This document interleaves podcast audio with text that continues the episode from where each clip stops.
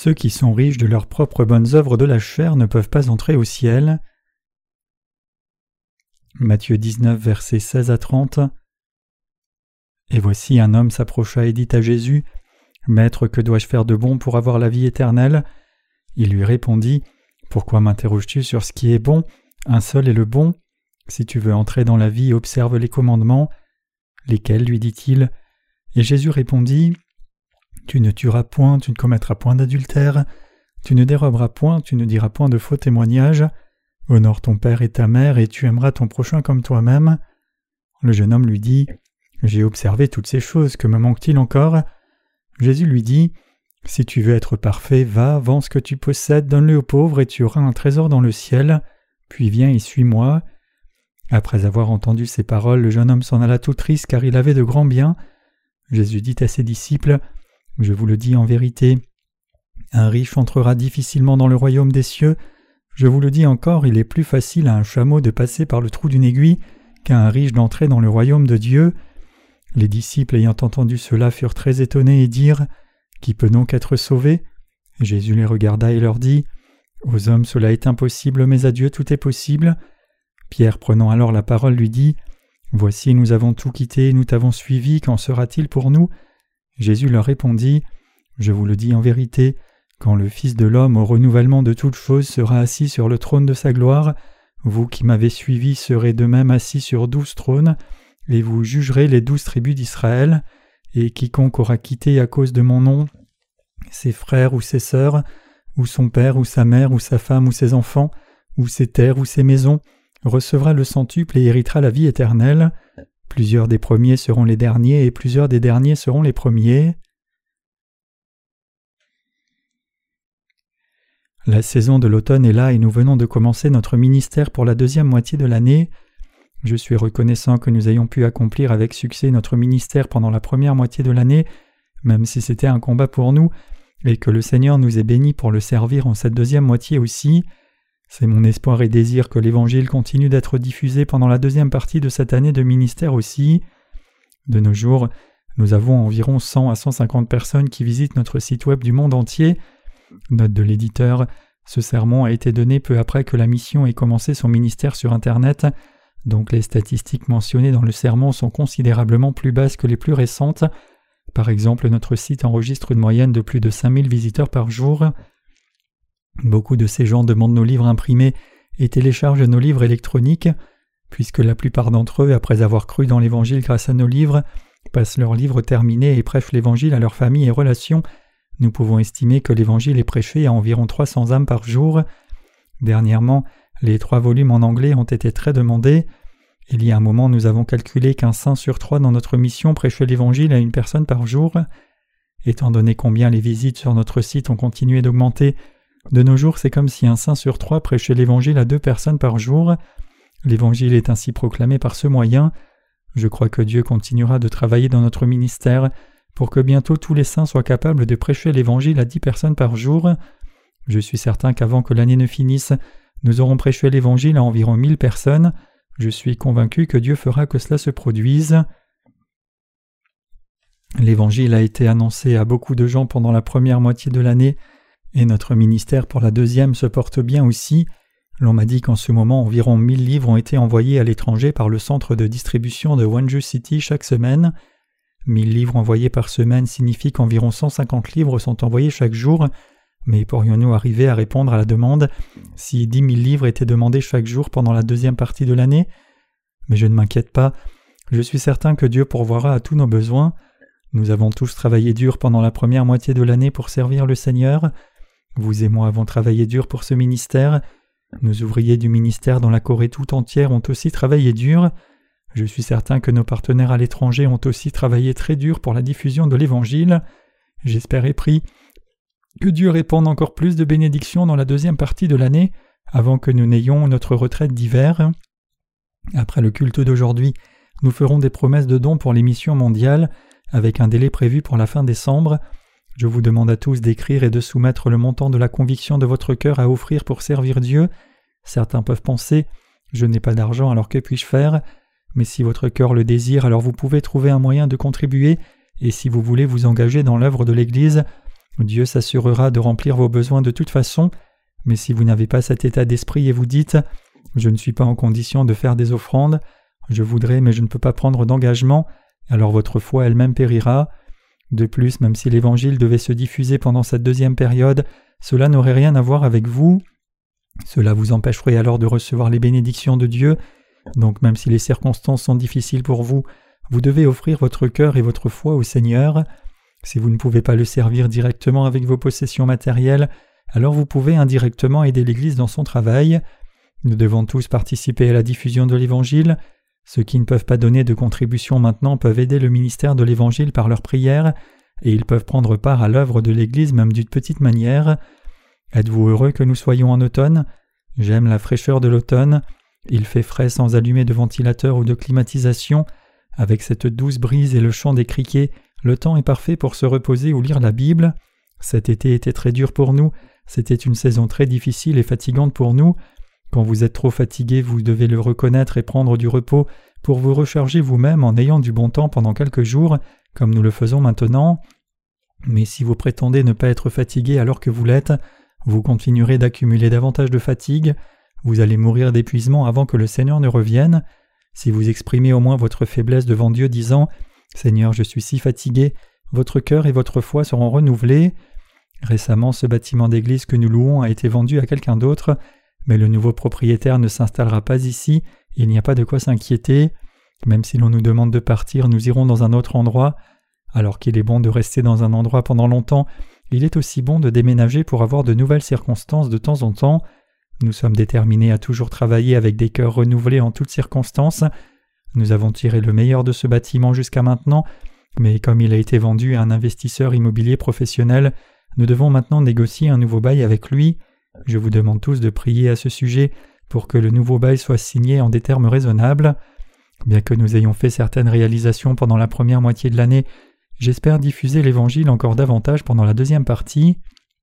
Je voudrais moi-même voyager avec des étudiants de notre école de la mission et diffuser l'Évangile avec eux, et je voudrais aussi visiter toutes les églises filles en Corée et prêcher l'Évangile. Si possible, dès maintenant et pendant un temps, je voudrais concentrer mes efforts sur la diffusion de nos livres plus que sur leur conception.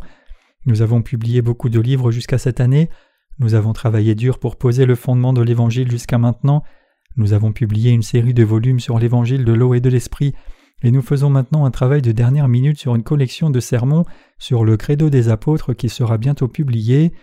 Je sens fortement que si nous pouvons continuer d'avancer comme auparavant, nous serons capables de diffuser l'Évangile partout, donc je suis convaincu qu'en cette deuxième période, nous pourrons prêcher l'Évangile avec encore plus de force. Êtes-vous aussi certain de cela? Nous diffusons maintenant l'Évangile en divers endroits du monde entier par Internet. Nos sœurs ont envoyé beaucoup d'emails pour présenter notre site web, et certaines peuvent maintenant penser Nous avons travaillé si dur et envoyé tant d'emails qu'il n'y a plus d'endroit où envoyer nos messages d'invitation, mais elles ne doivent pas s'inquiéter. Hier, j'ai eu un appel du révérend Chine qui me disait que selon l'information envoyée par l'un de nos partenaires au Portugal, il y a beaucoup de sites chrétiens là-bas. Pensiez-vous par hasard que devrais-je faire s'il n'y a plus d'endroit où envoyer des emails? N'aurais-je plus de travail à faire? Ne vous inquiétez pas, je vais préparer du travail formidable pour vous tous. Récemment, certaines personnes japonaises ont lu nos livres et reçu la rémission des péchés. Quand la nouvelle de l'Évangile se diffuse à travers ces gens, encore plus de gens viennent à recevoir la rémission des péchés. Bien qu'il y ait beaucoup d'âmes dans le monde entier qui ont reçu la rémission des péchés, nous n'en connaissons pas toute l'étendue parce que tout le monde ne nous contacte pas. Même quand nous sommes rassemblés ici maintenant, le travail de l'Évangile se poursuit et les gens continuent de recevoir la rémission des péchés. Un pasteur en Afrique nous a dit qu'il croit maintenant dans cet Évangile et qu'il l'enseigne à son assemblée. Nous avons aussi entendu un pasteur canadien qui utilise maintenant nos livres comme manuel pour les études bibliques de son assemblée, et ce ne sont que les parties visibles de l'iceberg. L'œuvre de l'Évangile se fait dans le monde entier en plus grand nombre et avec force, même si nous n'entendons pas tout. L'œuvre merveilleuse de Dieu se fait partout. Je suis convaincu que l'Évangile est maintenant diffusé des dizaines de millions de fois plus que notre travail. Jusqu'au retour du Seigneur, l'Évangile continuera de se diffuser vigoureusement. L'Évangile sera diffusé sans cesse jusqu'à ce qu'il soit prêché dans le monde entier pendant les quelques années à venir, et ceux qui veulent croire y croiront, alors que ceux qui ne veulent pas n'y croiront pas. Je crois que Dieu fera cela. Vous le croyez aussi, n'est-ce pas?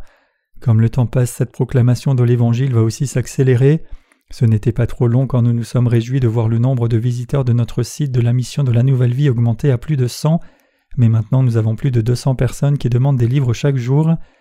D'abord, seule une poignée de livres était envoyée chaque jour, mais nous avons eu rapidement le plaisir d'envoyer 30 livres puis 50 livres par jour, et nous avons jubilé quand le nombre est passé à plus de 100 livres par jour. Après un moment, nous avions l'impression d'être moins touchés, comme nous avions l'habitude d'envoyer plus de 100 livres par jour, mais je suis certain que nous allons de nouveau jubiler quand les envois quotidiens arriveront à 500 livres, et nous jubilerons de nouveau quand le nombre atteindra les 1000, puis nous jubilerons de nouveau quand l'Évangile touchera 5000 personnes par jour. Peut-être que c'est parce que nos cœurs sont devenus trop complaisants, insensibles ou forts, mais les choses habituelles suscitent moins de réactions. Il n'y a rien de meilleur que le fait que nous ayons pu faire l'œuvre du Seigneur sans être liés par les choses de ce monde, et que nous prêchions l'Évangile avec toute notre consécration. Alors que nous aimons prêcher cet Évangile, Dieu aussi, le titre de nos réunions de réveil pour la deuxième partie de cette année, c'est Exposé sur le livre de l'Apocalypse. Comme le titre l'indique, le thème principal parle de la question de la façon dont ce monde changera à l'avenir. Je prie Dieu d'envoyer beaucoup d'âmes à l'une de ces réunions de réveil prévues pour la semaine prochaine, et je suis aussi certain que Dieu enverra effectivement beaucoup d'âmes.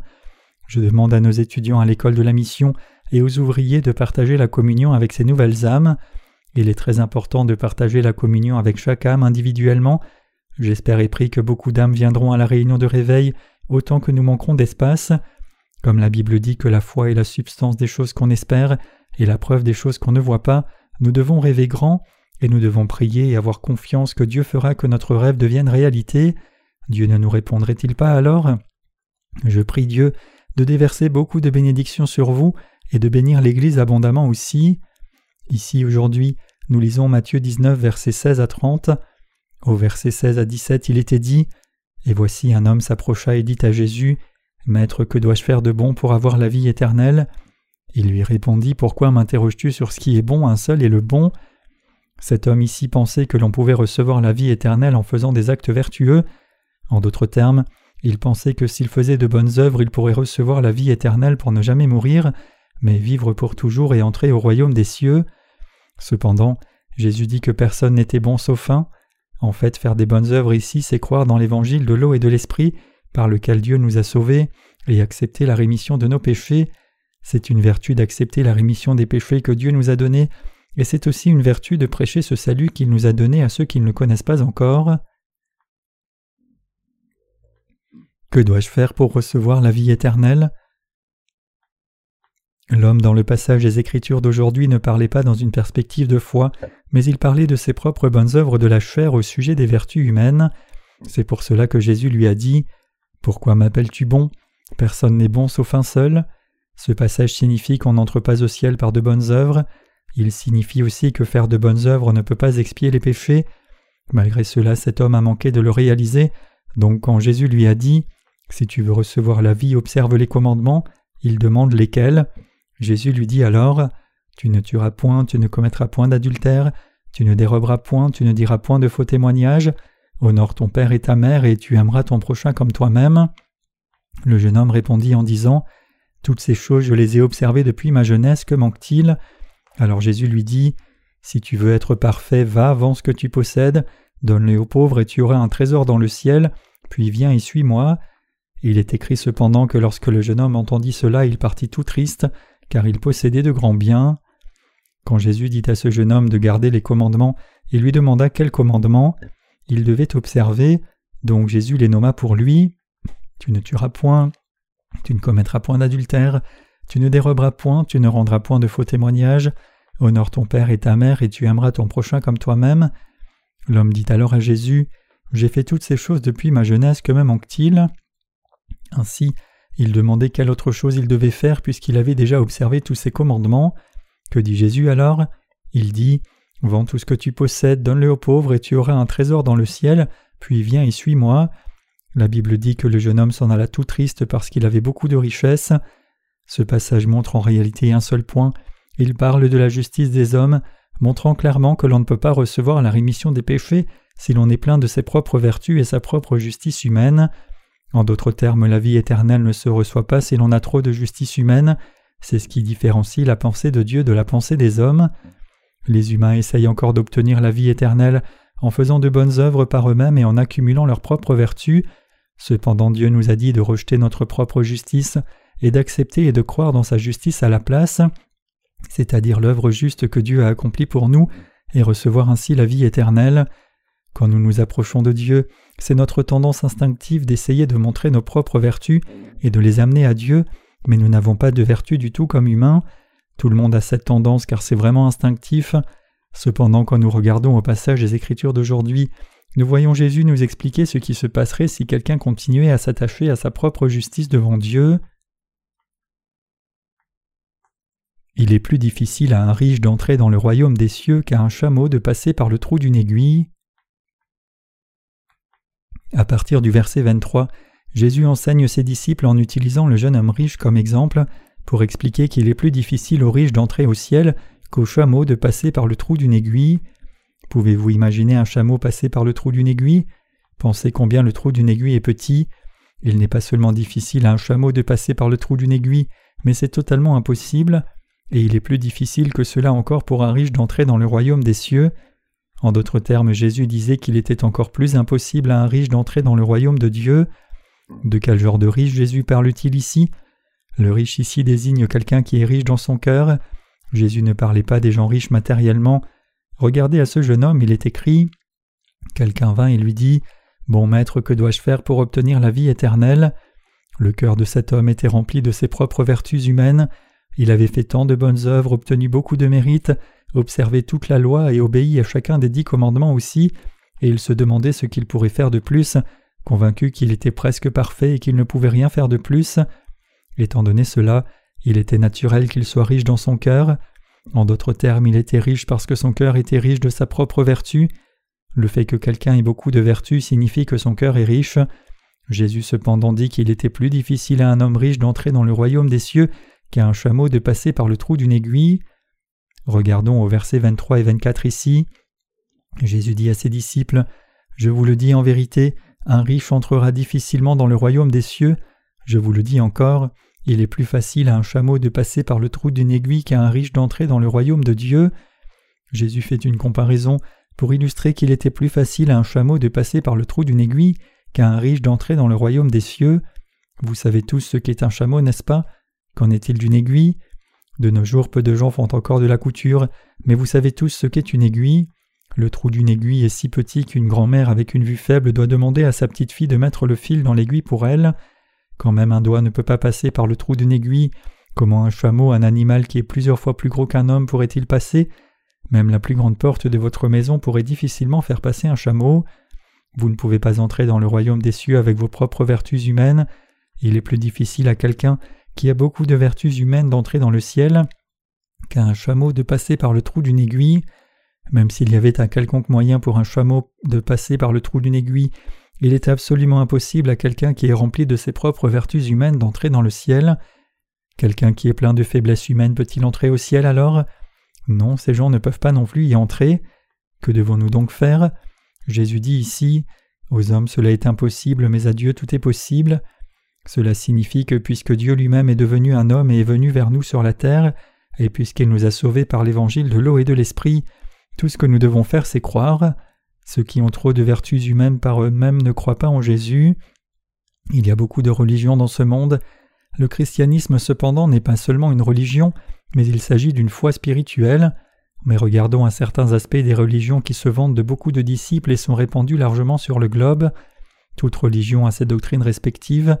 Le credo du confucianisme, par exemple, enseigne que l'on doit vivre une vie droite sur la terre et pratiquer la vertu, alors que le bouddhisme enseigne que si quelqu'un essaye de faire de bonnes œuvres et accumule suffisamment de vertus, il sera réincarné dans un meilleur état dans la vie future.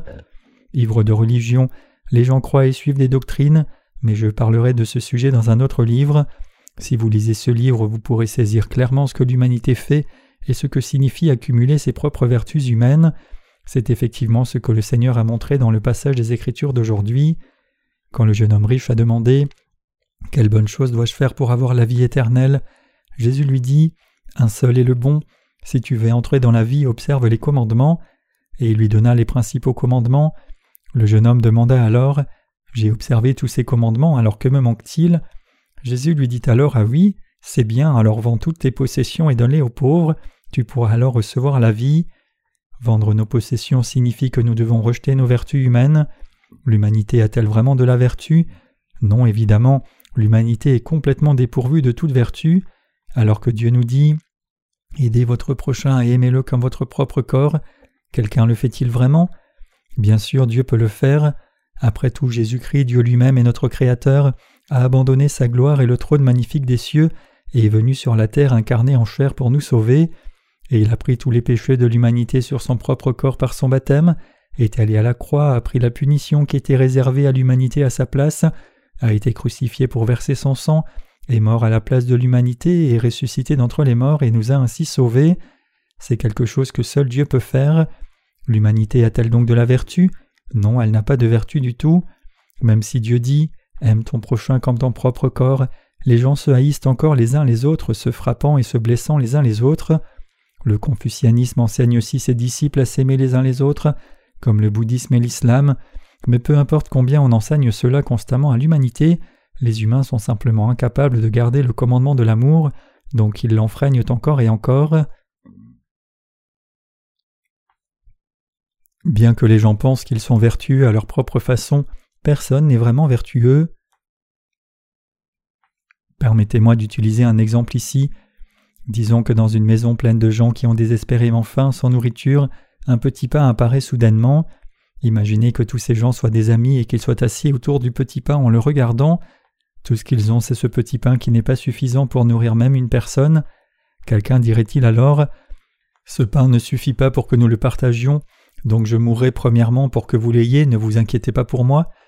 Si les gens sont vertueux ou non est rapidement révélé quand ils sont dans l'urgence et en des situations difficiles. Même si les gens pensent parfois qu'ils sont capables de faire des bonnes œuvres, l'humanité est-elle réellement bonne? Non, l'humanité n'est pas vraiment vertueuse. C'est pour cela que Jésus lui-même dit qu'il n'y a personne qui soit bon sinon un seul, Dieu lui-même. Seul Dieu est vraiment bon et l'humanité n'est pas vertueuse du tout. Imaginez-vous dans une telle situation de faim où vous n'avez rien d'autre à manger qu'un petit pain, le partageriez-vous à égalité avec les autres? Même si vous partagiez le pain, ne vous disputeriez-vous pas pour savoir qui en aurait le plus? Vous diriez-vous Vous pouvez prendre ce pain et vivre plus longtemps, je partirai le premier? Lequel de ces scénarios vous correspondrait? Ne pensez pas à ce que les autres feraient. Que feriez-vous si vous et la personne assise près de vous étiez dans cette situation? Si c'était quelqu'un d'autre, vous pourriez toujours être assez généreux pour dire Je partagerai probablement le pain à égalité, ou je donnerai tout à cet ami et abandonnerai l'idée de partager. Mais si c'était vous, partageriez-vous vraiment le pain à égalité avec votre ami, ou essayeriez-vous de lui prendre pour avoir un peu plus de pain? Sinon, diriez-vous alors Le voici, pourquoi ne manges-tu pas tout? Je me sacrifie. Si rien de cela n'est plausible, prendriez-vous alors la part de votre ami par la force et mangeriez-vous tout? Quand vous avez un tel problème dans la réalité, les choses ne vont pas comme vous le pensez maintenant. Quand j'étais enfant, j'avais l'habitude de faire la vaisselle pour ma mère. Je suivais ma mère partout, tenant ses jupes, faisant des choses pour elle, puisant de l'eau, faisant le feu pour elle quand elle cuisait du riz. En ce temps-là, nous avions très peu à manger, donc quand ma mère cuisait du riz, elle mélangeait aussi du blé et d'autres graines pour augmenter la quantité. Un jour, je me suis trouvé seul à mettre le riz cuit dans chaque bol pour ma famille. Chaque bol était reconnaissable, donc je savais exactement quel bol appartenait à qui, si c'était celui de mon père, de ma mère ou le mien. J'étais jeune à l'époque, mais malgré cela, pouvez-vous deviner comment j'ai partagé le riz dans chaque bol? J'ai mis le riz doucement dans les bols des autres membres de la famille pour qu'il soit à moitié plein, mais pour moi-même j'ai écrasé fort pour que le bol contienne le plus de riz possible. Maintenant, même si je peux me rappeler de cela comme si c'était hier, même si j'étais jeune, je pensais en moi-même, je fais cela parce que c'est mon bol, c'est parce que c'est mon bol que j'essaye d'y mettre le plus de riz possible. L'égoïsme se manifeste comme cela même dans la famille, et c'est la façon dont l'humanité fonctionne par nature. Mes chers croyants, c'est une évidence que tout fils et fille prennent soin de ses parents, mais comme je m'en souviens ici, la nature fondamentale de l'humanité ne le permet pas. J'ai réalisé clairement ce que je faisais et je ne l'ai jamais oublié, et même si j'ai essayé de vivre vertueusement, quand je regarde à ma vie objectivement, je vois que j'ai manqué de le réaliser. L'humanité est-elle bonne? Non, elle ne l'est pas. Quand vous jugez quelqu'un en examinant seulement son apparence extérieure, vous pouvez penser que cette personne est vraiment vertueuse, mais oubliez tous les autres et pensez à vous-même. Pensez que vous êtes assez bon Ce n'est absolument pas vrai. C'est du cœur de l'homme que viennent douze péchés dont les mauvaises pensées, les meurtres, les adultères, l'envie, l'immoralité sexuelle et le vol, et ce cœur est rempli de tous ces péchés. C'est pour cela que ce n'est pas une bête sauvage qui soit le plus terrifiant et effrayant à rencontrer dans une zone isolée de la montagne, mais c'est un autre homme. Ce qui est le plus effrayant n'est rien d'autre que l'homme lui-même. Si vous rencontrez un animal sauvage, vous pouvez au moins fuir, mais vous ne pouvez pas échapper à un autre homme. Même si vous essayez, quelqu'un trouvera toujours un moyen de vous attraper, même dans le dos. La créature la plus effrayante n'est autre que l'humanité. Étant donné combien l'humanité est par nature mauvaise, n'est-il pas inévitable que les gens commettent seulement le mal? Même si les humains désirent vivre vertueusement, ils ne peuvent que pratiquer le mal car leur nature basique c'est le mal. C'est parce que l'humanité est mauvaise qu'elle essaye de faire de bonnes œuvres. C'est ce qui a fait s'élever la religion. Et c'est pour cela que les différentes religions comme le confucianisme, le bouddhisme, l'hindouisme et le catholicisme ont émergé. C'est précisément parce que les humains sont trop méchants qu'à travers toutes ces religions ils essayent de compenser d'une certaine façon leur méchanceté.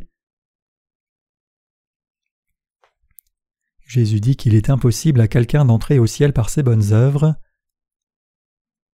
Jésus dit Un riche entrera difficilement dans le royaume des cieux. Je vous le dis encore, il est plus facile à un chameau de passer par le trou d'une aiguille qu'à un riche d'entrer dans le royaume de Dieu. Notre Seigneur dit qu'il est plus difficile à un riche d'entrer dans le ciel qu'à un chameau de passer par le trou d'une aiguille. Si c'est vrai, alors cela signifie que ceux qui sont trop vertueux par eux-mêmes ne peuvent pas entrer au ciel. Ceux qui sont riches dans leur cœur sont moins capables d'entrer au ciel, et encore moins que ceux qui sont riches dans leur possession matérielle de la chair. Ceux qui sont riches dans leur foi, par contre, sont saints. Si vous êtes une personne riche avec un bon cœur, cherchant à travailler pour le salut des âmes en obéissance à la parole de Dieu, après avoir reçu la rémission de vos péchés, alors vous êtes bien. Cependant, il n'est pas acceptable que ceux qui n'ont pas reçu la rémission de leurs péchés pensent à leur propre mérite et leur vertu, ni qu'ils essayent de faire de bonnes œuvres. Il est difficile à ces gens de recevoir le salut, même si Jésus le leur a donné. Combien est-ce difficile? C'est plus difficile qu'à un chameau de passer par le trou d'une aiguille. Comprenez-vous cela, mes chers croyants? C'est pour cela que le Seigneur nous dit Aux hommes cela est impossible, mais à Dieu tout est possible. En d'autres termes, alors qu'il est complètement impossible à l'homme d'atteindre le salut par lui-même, avec Dieu c'est possible. Comment Dieu a-t-il accompli le salut de l'humanité? Il est écrit car Dieu a tant aimé le monde qu'il a donné son Fils unique, afin que quiconque croit en lui ne périsse pas mais qu'il ait la vie éternelle. Jean 3,16. C'est ainsi que Dieu a sauvé l'humanité. Dieu a expié tous les péchés de l'humanité en envoyant son Fils sur la terre, en baptisant ce Fils unique et transférant ainsi les péchés de l'humanité sur lui, en lui faisant porter les péchés du monde à la croix et en le crucifiant à mort. C'est parce que Dieu a fait la bonne œuvre pour nous, la bonne œuvre qui nous sauve, que nous avons reçu le salut en croyant dans cette œuvre. Quand Jésus dit Aux hommes cela est impossible, mais à Dieu tout est possible, il dit que c'est Dieu lui-même qui nous a sauvés. Mes chers croyants, nous devons tous être reconnaissants à Dieu pour la rémission de nos péchés, méditer dessus chaque jour et le graver dans nos cœurs encore et encore. Les humains sont-ils bons par nature? Non. Alors que nous nous découvrons encore et encore dans notre propre expérience quotidienne, nous ne sommes pas vertueux du tout. Même quand il s'agit de nos vies qui sont menées après avoir reçu la rémission de nos péchés, en dehors de ce qui est fait pour servir l'évangile de Dieu, tout le reste que nous faisons est mal, n'est-ce pas vrai? C'est précisément pour cela que Jésus dit que nous devons rejeter nos propres vertus humaines. Même après avoir reçu la rémission des péchés, nous ne devons pas exposer notre bonté humaine. Quelle est la vertu de l'humanité alors? C'est de traiter les autres avec une vertu charnelle. Nous devons rejeter nos efforts pour aider les autres seulement en des termes charnels et cesser d'avoir seulement de la compassion humaniste. Plutôt nous devons être vertueux spirituellement, nous devons avoir une foi spirituelle. Être spirituellement vertueux signifie croire que Jésus-Christ a porté les péchés du monde par son baptême, qui a expié tous nos péchés, et qu'il nous a sauvés en étant crucifiés, versant son sang à mort, et ressuscitant d'entre les morts, et c'est aussi de prêcher l'Évangile, recevoir la rémission des péchés en croyant dans l'Évangile, nous consacrer pour la diffusion de cet Évangile, Prier pour cela et servir avec la foi que Jésus a expié tous les péchés des autres aussi, c'est ce qui est vraiment vertueux. Respirer pour la cause du service de cet évangile, gagner de l'argent pour son service et vivre pour ce but, c'est ainsi que nous vivons vertueusement, tout le reste est mauvais. C'est pour cela que ceux qui ont trop de vertus humaines par eux-mêmes commencent par croire en Dieu d'abord, mais dans beaucoup de cas, ils finissent par renoncer à leur foi et à s'éloigner de Dieu. Mes chers croyants, vous devez rejeter vos propres vertus humaines. L'humanité n'a pas de vraie vertu à montrer, les humains sont dénués de toute vertu par leur propre nature originelle.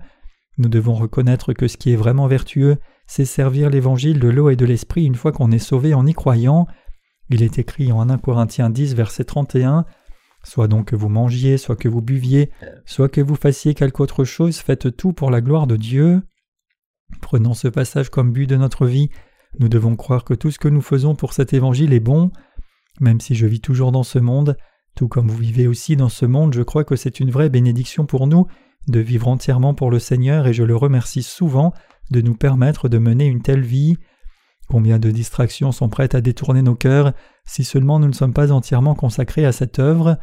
De plus, nous sommes incapables d'accomplir plusieurs tâches en même temps, mais nous avons été rendus capables de nous consacrer entièrement à l'œuvre du Seigneur, alors combien devrions-nous être reconnaissants?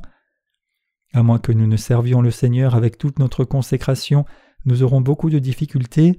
Je suis si reconnaissant et heureux que Dieu m'ait béni pour servir le Seigneur dans toute ma vie. Je suis si heureux que la consécration de mon cœur ne soit pas partagée.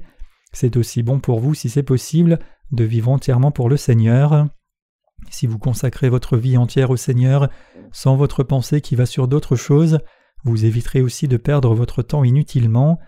Bien sûr, vous n'en êtes pas certain puisque vous ne l'avez pas encore vécu, mais une fois que vous consacrez votre vie entière à Dieu, vous découvrirez qu'elle est pleine de joie.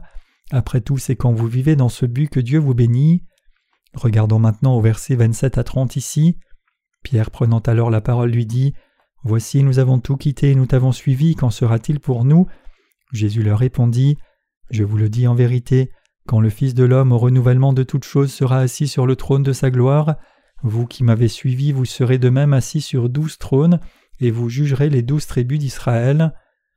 Et quiconque aura quitté à cause de mon nom ses frères ou ses sœurs, ou son père ou sa mère ou sa femme, ou ses enfants ou ses terres ou ses maisons, recevra le centuple et héritera la vie éternelle. Plusieurs des premiers seront les derniers et plusieurs des derniers seront les premiers. Ceux qui perdent beaucoup pour la cause du Seigneur ont encore plus à gagner à cause du Seigneur. Quand il est question des possessions matérielles aussi, si vous perdez beaucoup pour la cause du Seigneur, vous gagnerez aussi beaucoup à cause du Seigneur, et la vie éternelle est votre récompense assurée. Nous avons été sauvés par la foi, non par nos vertus humaines, mais en croyant dans la justice de Dieu, dans le salut que Dieu nous a donné, et si nous avons ensuite souffert de pertes pour la cause du Seigneur, nous gagnerons aussi beaucoup à cause du Seigneur. C'est ce que cela signifie quand Jésus dit Ainsi les derniers seront les premiers et les premiers seront les derniers. Matthieu 20, verset 16. Qui sont vraiment les premiers alors? Qui est avancé spirituellement? Ceux qui ont abandonné beaucoup de choses pour le Seigneur sont avancés spirituellement. Quelqu'un qui a abandonné beaucoup de choses pour le Seigneur est le premier, et quelqu'un qui n'a ni abandonné ni perdu grand-chose après avoir rencontré le Seigneur est le dernier. Ceux qui ont perdu beaucoup pour la cause du Seigneur sont ceux qui sont avancés spirituellement. Quand nous regardons à ceux qui traînent en arrière dans la foi, nous voyons qu'ils n'ont absolument rien perdu pour la cause du Seigneur, leur foi est comme cela tous les jours. Mais qu'en est-il de ceux qui ont subi des pertes pour le Seigneur? Ils courent de l'avant énergiquement pour l'Évangile et prospèrent sur terre aussi. Avez-vous vu quelqu'un qui sert le Seigneur affamé? Personne qui vit vraiment pour le Seigneur et son Évangile ne sera jamais affamé. Ce ne sont pas seulement mes propres paroles, mais Jésus a dit aussi Jésus répondit Je vous le dis en vérité, il n'est personne qui ayant quitté à cause de moi et à cause de la bonne nouvelle sa maison, ou ses frères, ou ses sœurs, ou sa mère, ou son père, ou ses enfants, ou ses terres ne reçoivent au centuple, présentement dans ce siècle-ci des maisons, des frères, des sœurs, des mères, des enfants et des terres, avec des persécutions et dans le siècle à venir la vie éternelle. Marc 10, versets 29 à 30. Je crois dans cette parole. Comme j'ai perdu ma famille de la chair, Dieu m'a donné une famille spirituelle énorme. En effet, c'est vous qui êtes devenus mes frères et sœurs et ma famille. J'ai tant de membres de ma famille dans toute la Corée et dans le monde tout entier aussi. Avant, j'avais beaucoup de fréquentation d'amis de mes années de séminaire, membres de ma famille et relations proches, mais je les ai perdus une fois que j'ai reçu la rémission des péchés. Mon cœur se brisait à chaque fois que je perdais l'un d'eux. En effet, ce n'est pas seulement que je les perdais, mais pire encore, ils me persécutaient. Mais que s'est-il passé ensuite? Quand j'ai regardé dans la Bible, j'ai trouvé la promesse du Seigneur qui dit Jésus répondit Je vous le dis en vérité, il n'est personne qui, ayant quitté à cause de moi et à cause de la bonne nouvelle, sa maison, ses frères, ses sœurs, sa mère ou son père, ou ses enfants ou ses terres, ne reçoivent au centuple présentement dans ce siècle-ci des maisons, des frères, des sœurs, des mères, des enfants, des terres avec des persécutions, et dans le siècle à venir la vie éternelle. Marc 10, versets 29 à 30. Je crois cette parole. Comme j'ai perdu ma famille de la chair, Dieu m'a donné une famille spirituelle énorme. En effet, c'est vous qui êtes devenus mes frères et sœurs et ma famille. J'ai tant de membres de ma famille dans toute la Corée et dans le monde tout entier. Donc quand les gens du monde se vantent de leur famille, je réponds en disant Vous vous vantez à ce point de votre famille qui n'est qu'une poignée de personnes. Avez-vous une idée de combien ma famille est grande? J'ai des milliers et millions de membres dans ma famille. Réalisez-vous combien j'ai de membres dans ma famille? Si je prends tous les membres de ma famille et qu'ils frappent tous un petit coup sur la tête de ces gens mondains, leur maison serait ruinée. Je ne les combats même pas. Tous les membres de ma famille s'alliant contre eux seront suffisants. Mes chers croyants, les premiers désignent ceux qui suivent le Seigneur. Suivre le Seigneur, c'est renoncer à soi et vivre pour sa cause, et le salut signifie recevoir une vie nouvelle du Seigneur. C'est ce que la Bible nous dit. Ce n'est pas parce que nous sommes bons que nous avons été sauvés, mais c'est Dieu qui nous a sauvés. Donc c'est en acceptant ce salut par la foi, en acceptant la bonté de Dieu que nous pouvons obtenir le salut. Qui est bon Est-ce nous ou est-ce Dieu? C'est Dieu qui est bon et c'est Dieu qui est juste. Juste avant que Jésus ne soit baptisé, il a dit Laisse faire maintenant car il est convenable que nous accomplissions ainsi tout ce qui est juste. L'expression tout ce qui est juste ici signifie que Jésus devait prendre les péchés par son baptême. La Bible décrit aussi Jésus comme l'agneau de Dieu qui ôte le péché du monde, et cela signifie que Jésus a porté tous les péchés du monde par son baptême. Donc ce n'est pas nous qui sommes bons, mais c'est Dieu qui est bon. Croyez-vous cela, que c'est Dieu qui nous a sauvés? Même si nous sommes insuffisants, nous ne perdons jamais notre foi si nous nous unissons à l'Église. Bien que vous soyez insuffisants, vous entrerez au ciel si vous croyez que Jésus a pris tous vos péchés en étant baptisé, a porté les péchés du monde à la croix, a été crucifié à mort, est ressuscité d'entre les morts et monté au ciel, et est ainsi devenu notre Dieu du salut, et vous recevrez la vie éternelle. La vie éternelle signifie que vous entrerez au ciel pour ne jamais mourir, mais jouir de la splendeur et de la gloire pour toujours. C'est pour cela que Dieu est bon. Nous devons servir l'Évangile avec nos cœurs unis dans l'ordre spirituel de l'Église. Ignorer cet ordre spirituel, c'est comme ignorer Dieu. Nous demandions en plaisantant à nos disciples dans la foi Que devriez-vous penser de vos prédécesseurs à notre école de la mission, même de ceux qui l'ont fréquenté depuis un seul semestre avant vous? Ils devaient répondre alors Nous devons penser qu'ils sont les camarades de Dieu. C'était pour souligner le fait que les nouveaux croyants doivent chérir la foi de leurs prédécesseurs beaucoup plus et apprendre de leur exemple. Nous ne disons pas ces choses si souvent, mais par le passé nous posions ces questions fréquemment dans un but pédagogique et aussi pour établir l'ordre de Dieu. Notre école de la mission est fondamentalement différente des séminaires du monde. Nous avons le devoir inévitable de délivrer tous ceux qui sont tombés dans la religion. C'est quasiment impossible de prêcher l'Évangile directement à tous ceux qui sont dans le monde entier, et c'est pour cela que nous publions nos livres en différentes langues et les partageons avec les gens autour du globe. Après que 600 ans soient passés depuis la venue de Jésus, le christianisme avait déjà complètement dévié. Comme le christianisme avait déjà perdu son influence et que cet évangile était mort, L'islam a émergé et beaucoup de gens y ont cru et dit qu'Allah et Dieu étaient la même chose. Comment Allah peut-il être le même Dieu? Allah était-il là quand les cieux et la terre ont été créés? D'autres croient aussi au soleil comme leur Dieu. Cependant le soleil est l'une des créations de Dieu, comment pourrait-il être le Créateur? Le christianisme au Moyen Âge a mené ses croisades violentes pour récupérer Jérusalem par la force, mais il a échoué misérablement. Une fois corrompu, peut être corrigé avec un trait de plume et pas par la violence. Avec un livre, je peux critiquer les erreurs des religions du monde et présenter l'absolue justice de Dieu. Toutes les religions du monde ont dévié. Par exemple, les bouddhistes disent Vous êtes un Dieu comme je suis un Dieu, tout le monde est divin. Donc je dis aux bouddhistes Utilisez-vous la salle de bain? Ils disent alors qu'ils l'utilisent. Je leur dis alors Pourquoi un être divin utiliserait la salle de bain? L'on doit croire au vrai Dieu.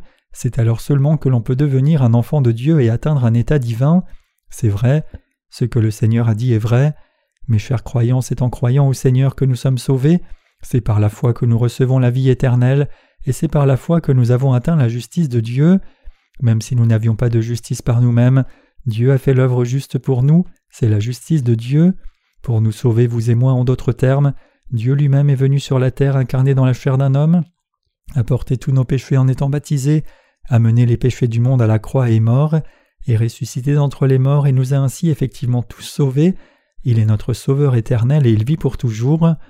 Pour nous sauver, Jésus le vrai Dieu nous a donné la délivrance de l'eau et de l'esprit par ses trente-trois ans de vie sur la terre. Ce n'est autre que la justice de Dieu.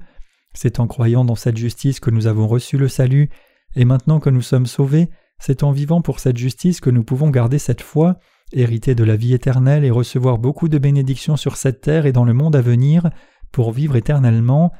Et bien que l'humanité ait une tendance prononcée à essayer de faire de bonnes œuvres, sur la base de standards humains au lieu de servir l'Évangile, ce n'est absolument pas vertueux du tout. Servir l'Évangile est ce qui est vraiment vertueux. Saisissez-vous cela? Croyez-vous cela? Servir ce vrai Évangile, c'est la vertu absolue.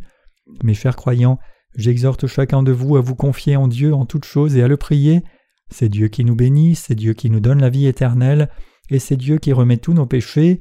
Dieu nous a donné la rémission des péchés une fois pour toutes. Croyons donc tous en cet évangile et vivons nos vies selon la parole de Dieu en obéissance au Seigneur. Recevons tous ainsi les bénédictions abondantes de Dieu dans nos vies.